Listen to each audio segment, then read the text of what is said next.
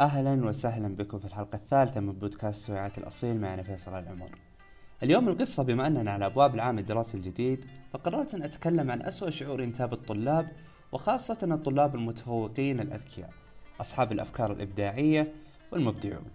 اليوم سأتحدث عن شعور التردد والخوف من الخطأ الخوف من الانتقاد والمستقبل المجهول. وخير مثال على التردد من الناجحين هي قصة الطبيب الأمريكي الشاب تشارلز ريتشارد درو كتب الطبيب الشاب درو مقالة كان يعلم أنها ستجعل له شأنا في عالم الطب إلا أن تردده وخوفه من المجهول جعلاه لا ينشرها. تارة كان يخاف اللغط الذي سيصيب مقالته في عالم البحث العلمي وتارة يخاف على مستقبله في عالم الطب فتردده جعله يتوانى عن نشرها. توانى عن نشر المقالة والبحث الذي سيغير حياته. إلا أن في أحد الأيام زاره أحد أصدقائه الذي لا نعلم اسمه إلا أن نشكره. زاره في شقته ورأى هذا البحث فشار عليه أن ينشره. ما المشكلة؟ إن نشرته وأصبح فيه خطأ. انشره لن تخسر شيئا. فنشره الطبيب الشاب درو على مضض نشرها الطبيب الشاب درو وهو مكره من رأي صديقه. نشرها وهو يتمنى أن لا يراها سوى خمسة باحثين وعلماء إلا أن ما حدث عام 1940 كان عكس ما تخيل. فمقالته التي كانت بعنوان بنوك الدم التي ظلت حبيسة شقته لسنوات سببت انفجارا علميا في عالم حفظ الدم دون تلوث. فمقالته التي كان مترددا من نشرها كانت هي الأساس إلى يومنا هذا في أنظمة تخزين الدم وحفظه ومقالته التي خاف منها أصبحت أثرا له إلى يومنا هذا. التردد. علمتني الحياة أن لها وجهان في كل شيء وجه حسن ووجه سيء. فعلمتني أن الخير هو الوجه الحسن والشر هو الوجه السيء.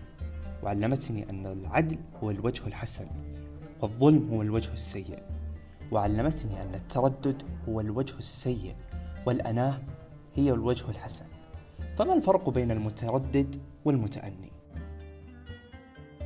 المتردد والمتأني لهما نفس البداية فكلاهما ينتظران الفرصة المناسبة كي تحين. أما المتأني إن حانت له نصف فرصة أخذها لأنه بثقته العالية بنفسه يحولها إلى الكمال. أما المتردد فحتى إن حصل على فرصة كاملة لا يأخذها لأنه ينتظر فرصة أفضل منها ولا يعلم أيهما أفضل ولكنه يسلي نفسه كي لا يشعر بالندم.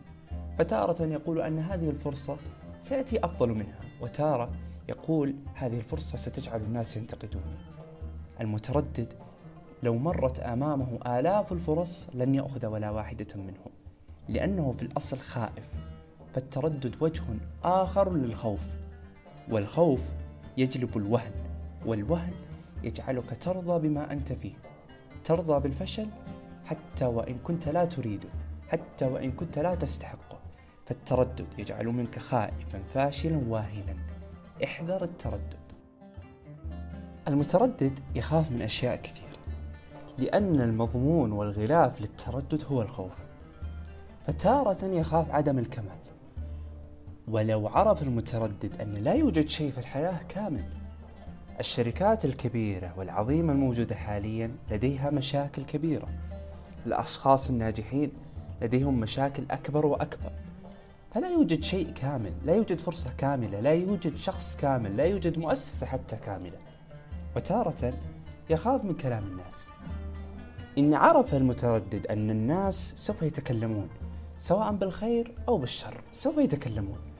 فالأمر بين يديك إما أن تجعلهم يتكلمون عنك بالخير وأنك شخص ناجح أو أن تجعلهم يتكلمون عنك بالشر بأنك متردد خواف.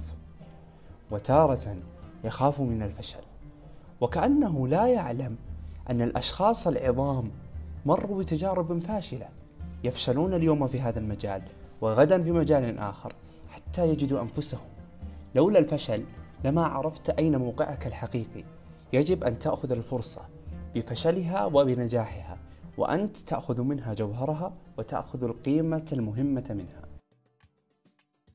ختاما التجارب سيحدث فيها أخطاء سيحدث فيها فشل. ولكن فشل التجربة التي أنت تحبها والتي أنت أقدمت عليها هي أساس لنجاحك غدا. التجارب هي قصص تروى لمن بعدك.